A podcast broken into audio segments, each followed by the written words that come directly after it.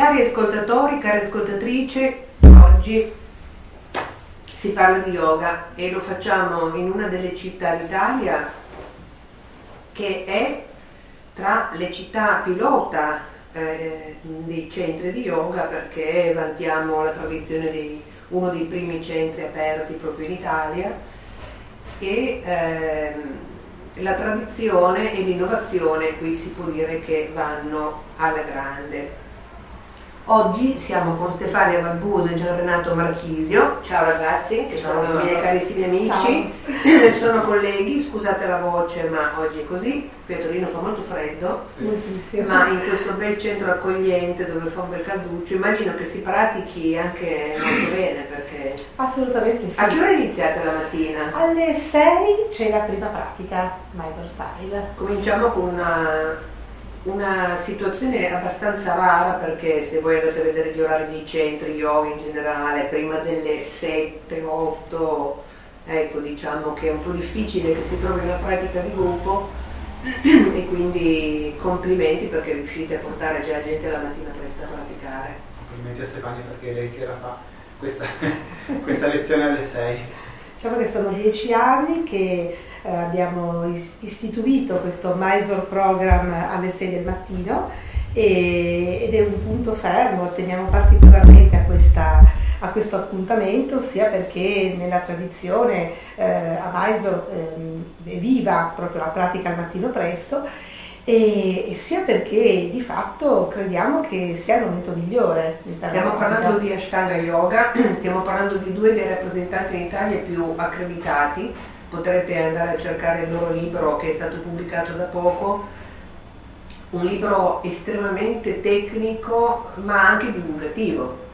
Certamente. Perché c'è questa bella parte che spiega le posizioni e gli aggiustamenti, soprattutto, ma un'introduzione che è anche molto utile per quegli insegnanti che magari vogliono condividere con i loro informazioni sulla storia e la filosofia in maniera didascalica ma discorsiva, cioè avete veramente una panoramica che vi consiglio di andare a vedere. Corpo, respiro, movimento nella pratica di Vinyasa, facilissimo da trovare, macro edizioni.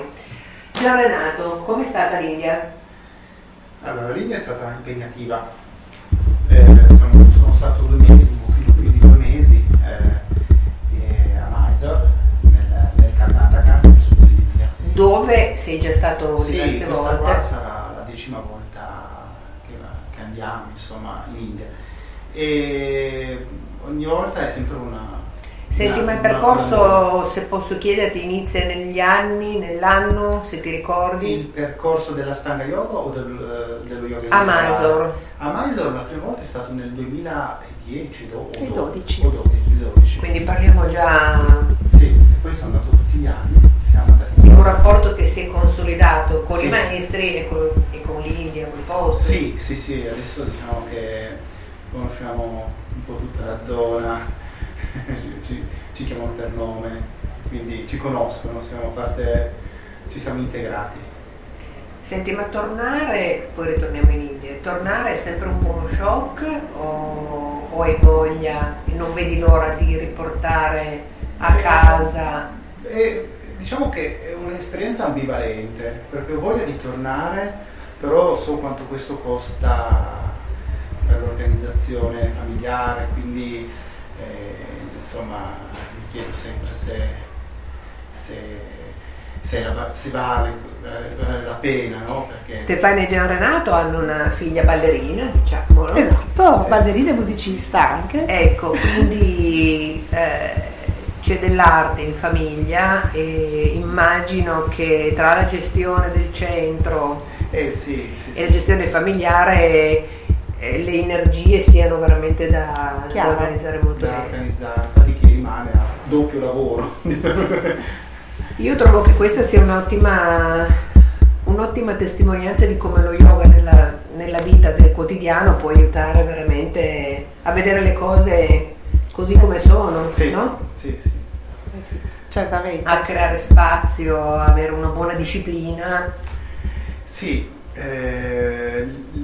lì ti insegna proprio a rapportarti con con una pratica che si integra nella vita, quindi impari attraverso la pratica a gestire le tue reazioni, le tue frustrazioni, gli alti e bassi, e quindi riporti poi in Italia questa esperienza molto autentica. Ma senti Gian Renato, da quando hai incominciato, e poi lo voglio chiedere anche a Stefania, sono cambiate tanto le cose, immagino, vero? Sia dal punto di vista te come studente praticante che come insegnante? Beh sì, io ho iniziato nel 1998, quindi ho visto il mondo dello yoga cambiare ulteriormente anche con l'inizio dei social, quindi è cambiato ulteriormente rispetto a una volta. Tanto eravamo di meno a praticare yoga, quindi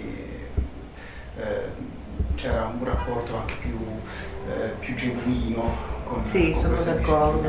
E adesso invece ci sono anche tanti insegnanti, praticanti che girano, si perdono un po' qui, un po' là, fanno un po' di shopping un po' qui, un po' là. Sì, trovo che tu abbia ragione, e c'è anche un po' l'impoverimento del rapporto tra l'insegnante, adesso non voglio dire maestro, perché sì, certo, rimaniamo in un ambito, diciamo, no, di centro yoga, di un insegnante che fa con dignità il suo lavoro, però si prevede che un po' di disciplina, un po' di dedizione, un po' di regolarità dovrebbero essere. Stefania, tu cosa ne pensi? Io penso proprio questo, ho notato dei forti cambiamenti da quando ho iniziato. Mi sembrava, io ho iniziato in realtà abbastanza tardi nel mio percorso, perché ho iniziato che avevo già compiuto 40 anni, quindi diciamo metà della vita ero già stata spesa a fare altro, ma subito mi ha colpito e travolto questa pratica, e quindi mi sono buttata con uno slancio genuino, veramente la volontà, il desiderio di imparare, no? Questo desiderio bruciante di imparare, di esplorare. Il momento in cui ancora non importava forse quante ore con lezioni, quanti diplomini prendi, quante cose, no? Cosa questo seminario mi può dare in termini di ore da conteggiare. Hai iniziato a Torino? Io ho iniziato a Torino, ho iniziato praticamente con Gian Renato, che conoscevi già? No, che ho conosciuto in scuola. Scuola in diretta. Lo scoop del podcast di oggi è che lo yoga, che significa tra gli altri significati anche unione, è un metodo per... Esatto.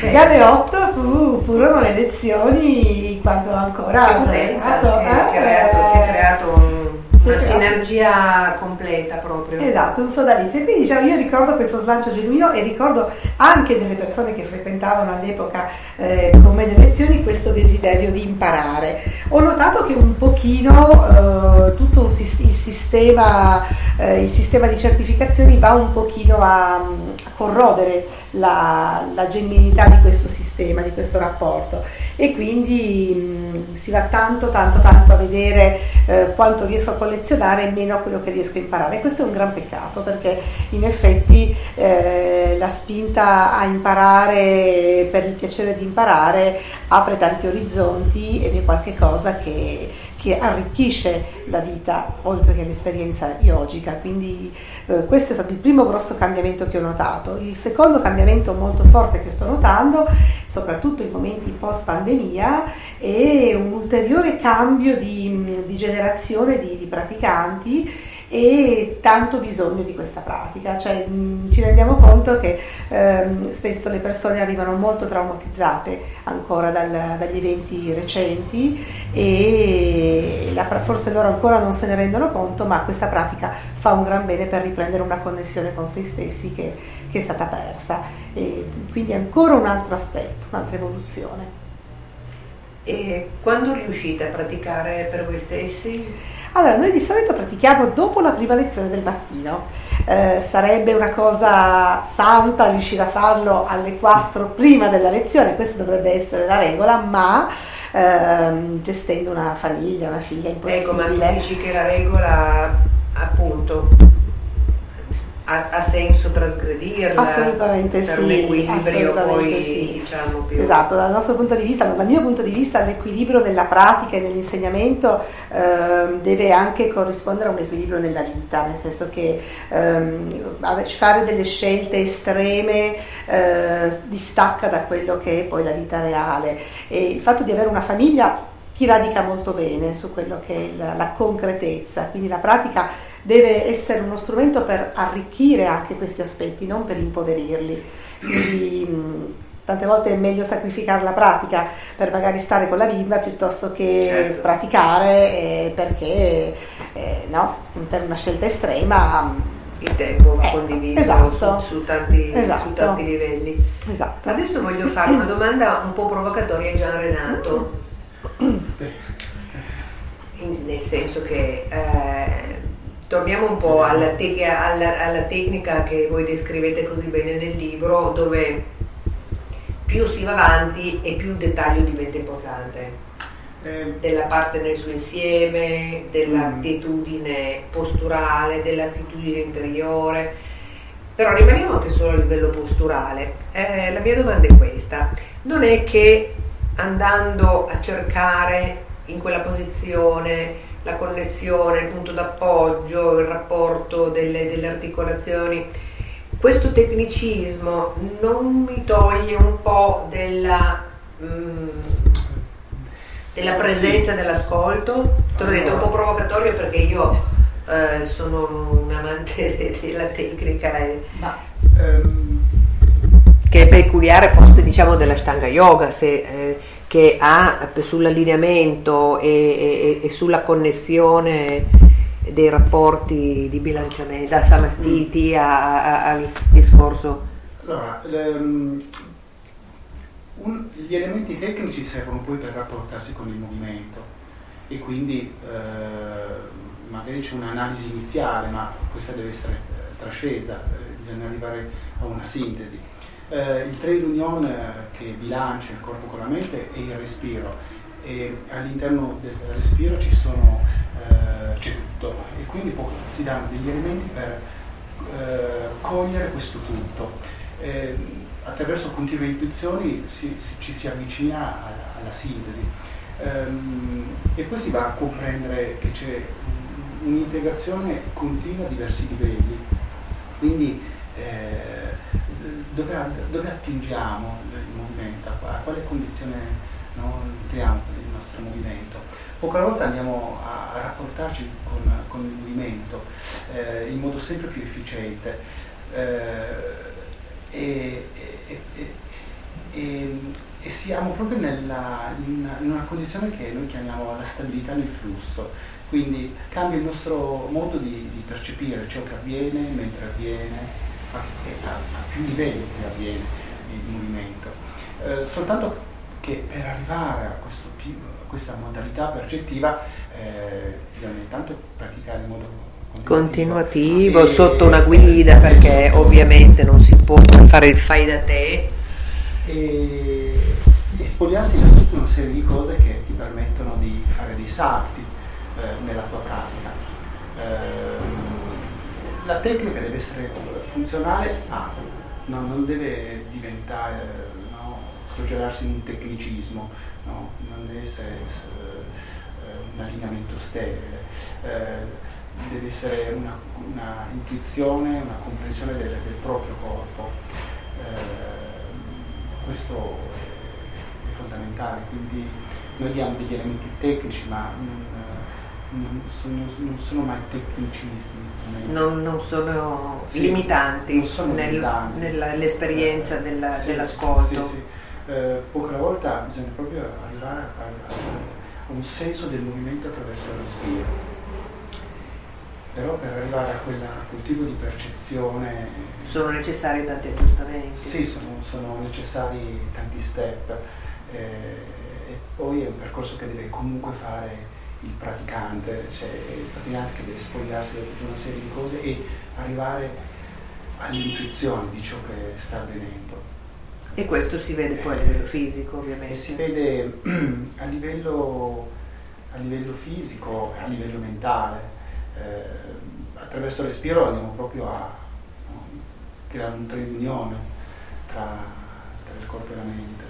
Senti, ma parliamo con Stefania adesso dell'esperienza che ci accomuna, del master in yoga studies che abbiamo fatto a Ca' Foscari. Tu l'hai appena concluso e mi hai detto che hai fatto un lavoro su Pratyahara, che è un tema che io amo molto, e tanto sarebbe bello che tu lo pubblicassi questo lavoro, perché è un lavoro in divenire, nel senso che la tesi del master è stata un po', se vogliamo, un nucleo che si può aprire in molte direzioni. È un tema che tu affronti regolarmente nelle tue lezioni o è un po' un... Allora, è più che altro un tema che noi abbiamo evocato nel nostro libro, proprio parlando di Pratyahara della serie, della Pratyahara della prima serie della Ashtanga Yoga, cioè siamo andati a cogliere quegli elementi che fanno identificare in un punto preciso della serie, del cuore della serie, un certo momento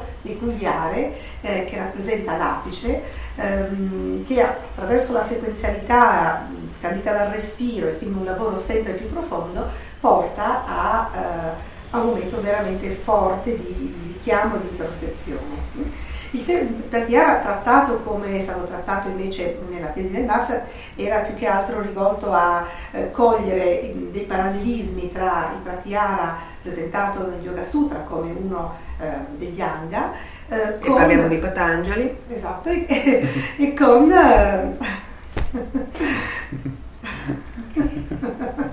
no, adesso il nostro professore Squarcini, che ha scritto un testo, ecco, noi sorridiamo perché pensiamo a questo testo che non di così facile approccio, tra tanti commentari assolutamente, e lezioni inaudi per i più per i più attenti di voi che non vorranno perdersi anche questo consiglio di lettura. Infatti la sua esplorazione è assolutamente intrigante e il cogliere, noi abbiamo attinto molto proprio al suo lavoro per portare nel nostro libro una decodificazione della pratica vista anche sotto la luce degli Yoga Sutra. Perché diciamo nella tradizione di Mysore si fa molto riferimento al Yoga Sutra come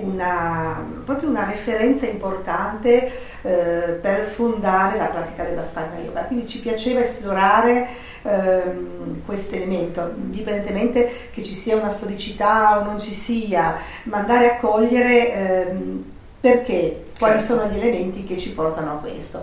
E quindi il lavoro fatto sul libro e poi anche sviluppato all'interno della tesi mira proprio a portare come Pratyahara non sia un anga isolato che viene dopo conseguenzialmente tutti gli altri, ma che Pratyahara, proprio per chi in questo momento, cioè, avesse un momento così di smarrimento, diciamo che è il momento in cui nella scala dell'evoluzione della pratica c'è un momento in cui si ritira l'attenzione verso l'interno e i giochi si fanno decisamente interessanti certamente, ma tutto il discorso si gioca già sin dalle prime fasi, sia in Yama, in Niyama, in Asana, in Pranayama, quindi questo è un po' l'escursus che andiamo a portare, cioè sin dalle prime fasi noi già lavoriamo in una certa direzione, c'è un gioco dialettico che ci porta a arrivare a questo momento culminante. Facciamo finta che ci sia qualcuno che ci ascolta che non ha mai fatto yoga, perché no, ci sarà qualcuno sempre che chi dice faccio yoga abbia inteso bene di cosa sta parlando, sì. Ma questo è un pensiero sarcastico che ritiro. Cosa possiamo dire a chi non ha ancora praticato lo yoga come invito a valutarne tutti gli aspetti e come orientarsi soprattutto? Secondo te, Gian Renato? Quindi la domanda è come... C'è qualcuno che ci ascolta e non ha mai praticato lo yoga, facciamo finta che... uno bisogna avere fortuna. in un certo senso, perché insomma, di questi tempi bisogna avere molta fortuna rispetto magari a una volta. E poi, in che senso? Ma nel senso che adesso c'è una...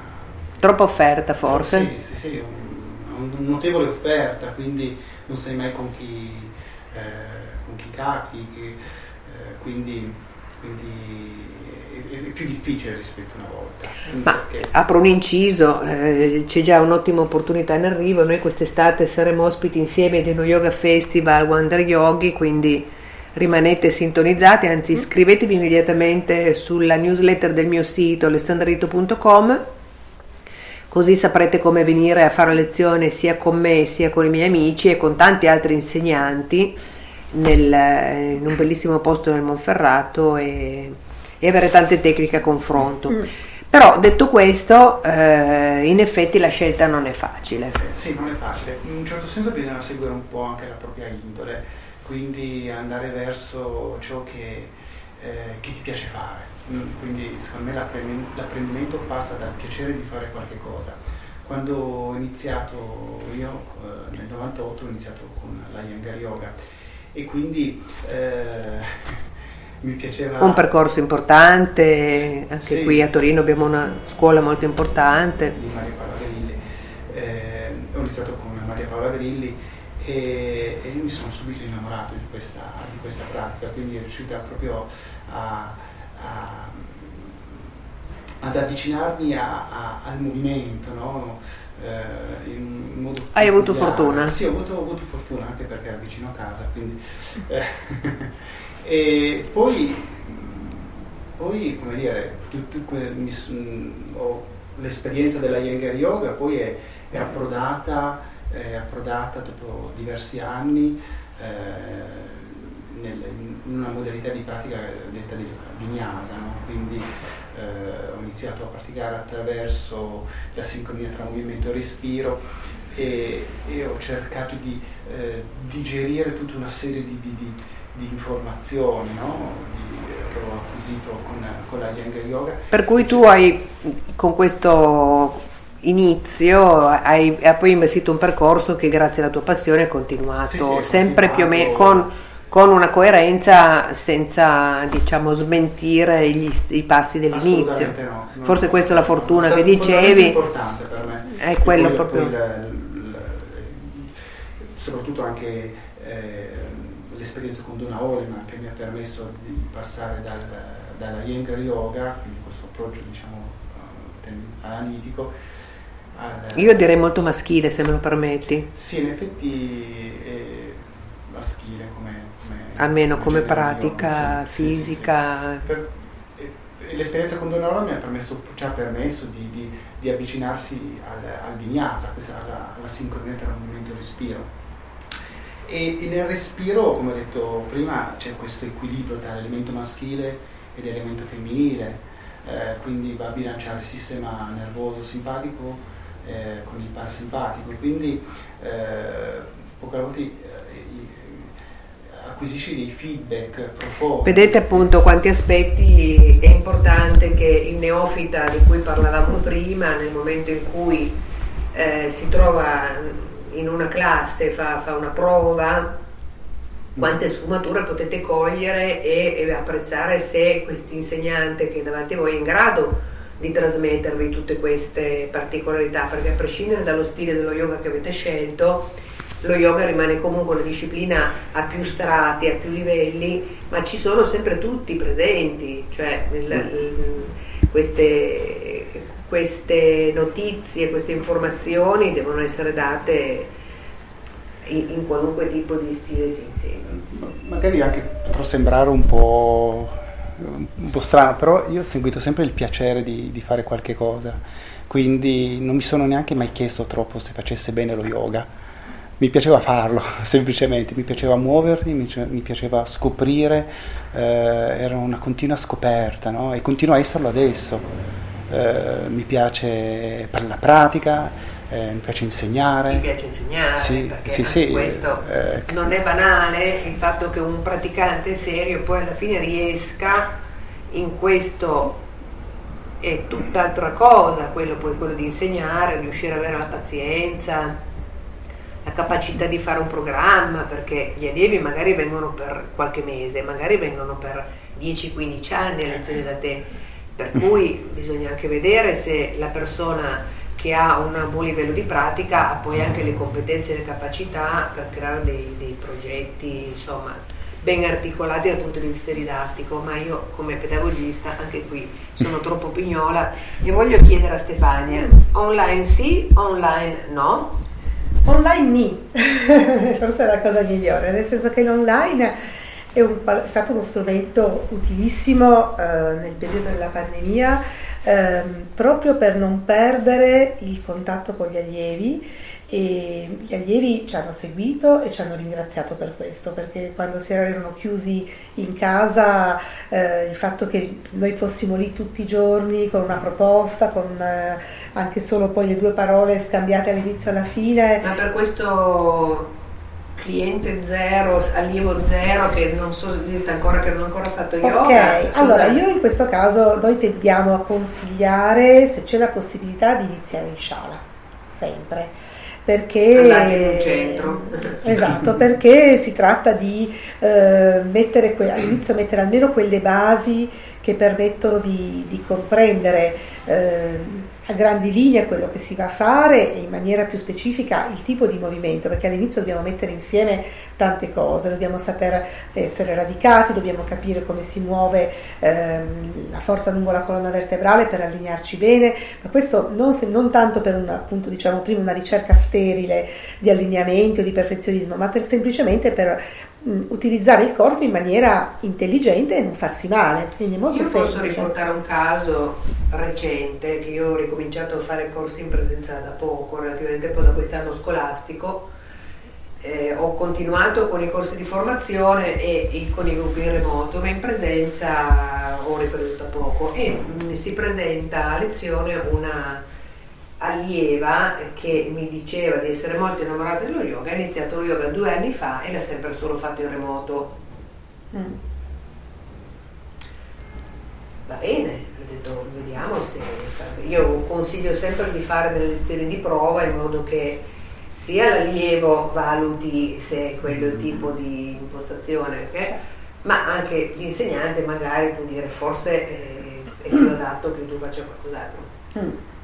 Allora, non cito il canale dove questa persona famosissimo, che insomma ha quantificato un sacco di... ha monetizzato molto grazie al fatto che comunque c'è una grafica accattivante, i video sono accessibili a tutti, a qualunque ora, il prezzo tutto sommato è basso se stiamo a vedere la qualità del prodotto, perché mi sono anche sforzata di guardare una serie di episodi e mi sono detta ok, c'è proprio a ognuno il suo prodotto, no? E quello che ho notato è che questa persona allineamento inesistente, perché la cosa più che saltava più all'occhio è che nelle posizioni in qualche maniera ci arrivava, anche convinta di esserci abbastanza. Un disallineamento importante, perché se non hai una correzione enfatizzerai sempre le tue compensazioni ed è difficile, no?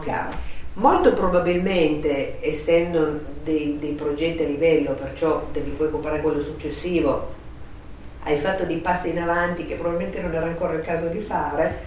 A quel punto vi confesso la mia difficoltà nel cercare di spostare la mentalità sulla banale performance, al fatto che una continuità, un'assimilazione e soprattutto un confronto, perché lo yoga non esiste, non è il video che segui, anzi il numero di infortuni, se va bene, ma di posture scorrette che difficilmente poi, come in questo caso, ti porterai fuori dalle tue abitudini.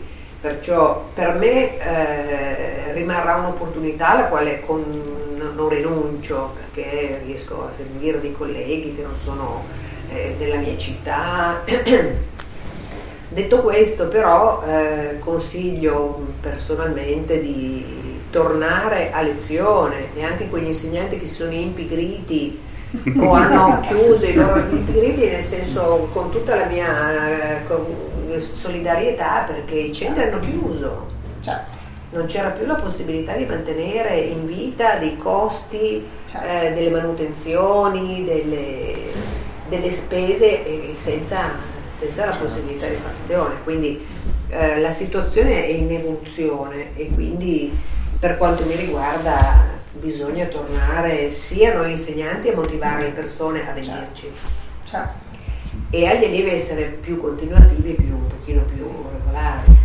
Diciamo che, se posso aggiungere, in particolare lo vediamo noi nella Ashtanga Yoga, dove c'è questa peculiarità della pratica Mysore Style, cioè la self practice, dove la persona ha imparato una parte di sequenza, almeno una parte che è commisurata al suo livello del momento, e viene seguito con consigli personalizzati, con aggiustamenti, con indicazioni, e costruendo insieme questo lavoro. Quindi il rapporto insegnante-allievo è importantissimo, cioè si crea un rapporto di fiducia, dove proprio i pilastri della fiducia, che sono appunto la competenza, l'affidabilità e la sincerità, sono da parte dell'insegnante sono fondamentali. Quindi l'insegnante deve essere competente e deve essere onesto su quella che è la sua formazione, quello che è il suo background, quello che può dare realmente, e in questo tipo di lavoro viene messo chiaramente molto in gioco questo elemento,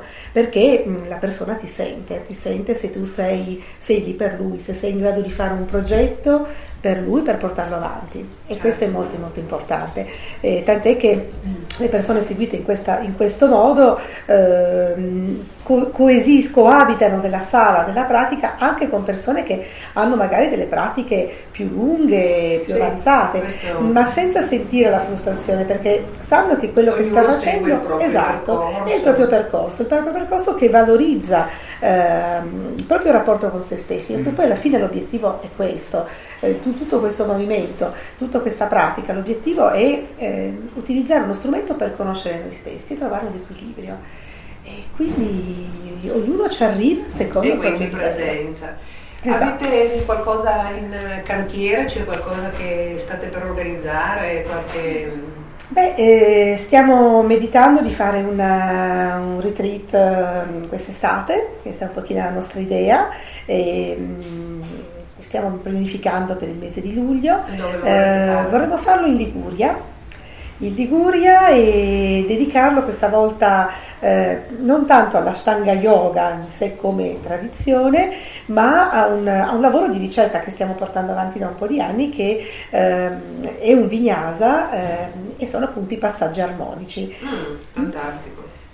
I passaggi armonici sono un'evoluzione, se vogliamo, del lavoro un po' dell'insegnante, no? Nel senso che gestirete insieme. Di solito nei seminari cosa alternate nella pratica? Nei seminari cerchiamo di organizzarci in modo da gestire tutte le persone, quindi il principiante e l'avanzato, sì. Magari anche attraverso lezioni diverse, insomma di solito ci combiniamo in questo modo. Quindi non fate lezioni insieme, ma vi alternate? Certe volte ci alterniamo, certe volte facciamo lezioni insieme e approfondiamo il senso del Vinyasa attraverso degli esercizi, anche dei giochi che si vengono fatti all'interno della classe e che aiutano la persona a comprendere che cos'è la posizione, no? Intesa come un processo e non come un punto fermo, no?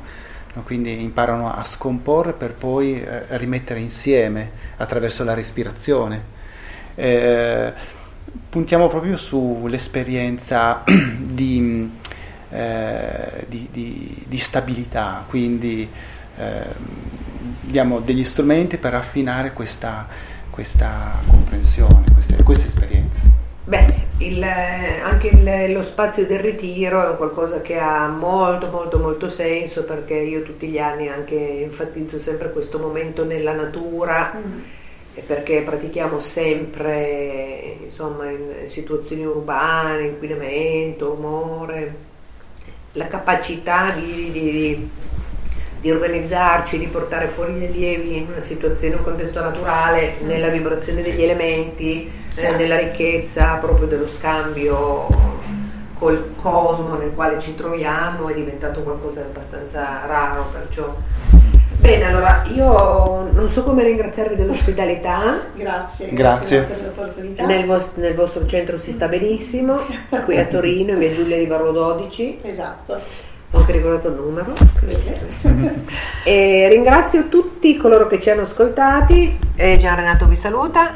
Ciao a tutti. Anche Stefania. Ciao a tutti, grazie per l'attenzione.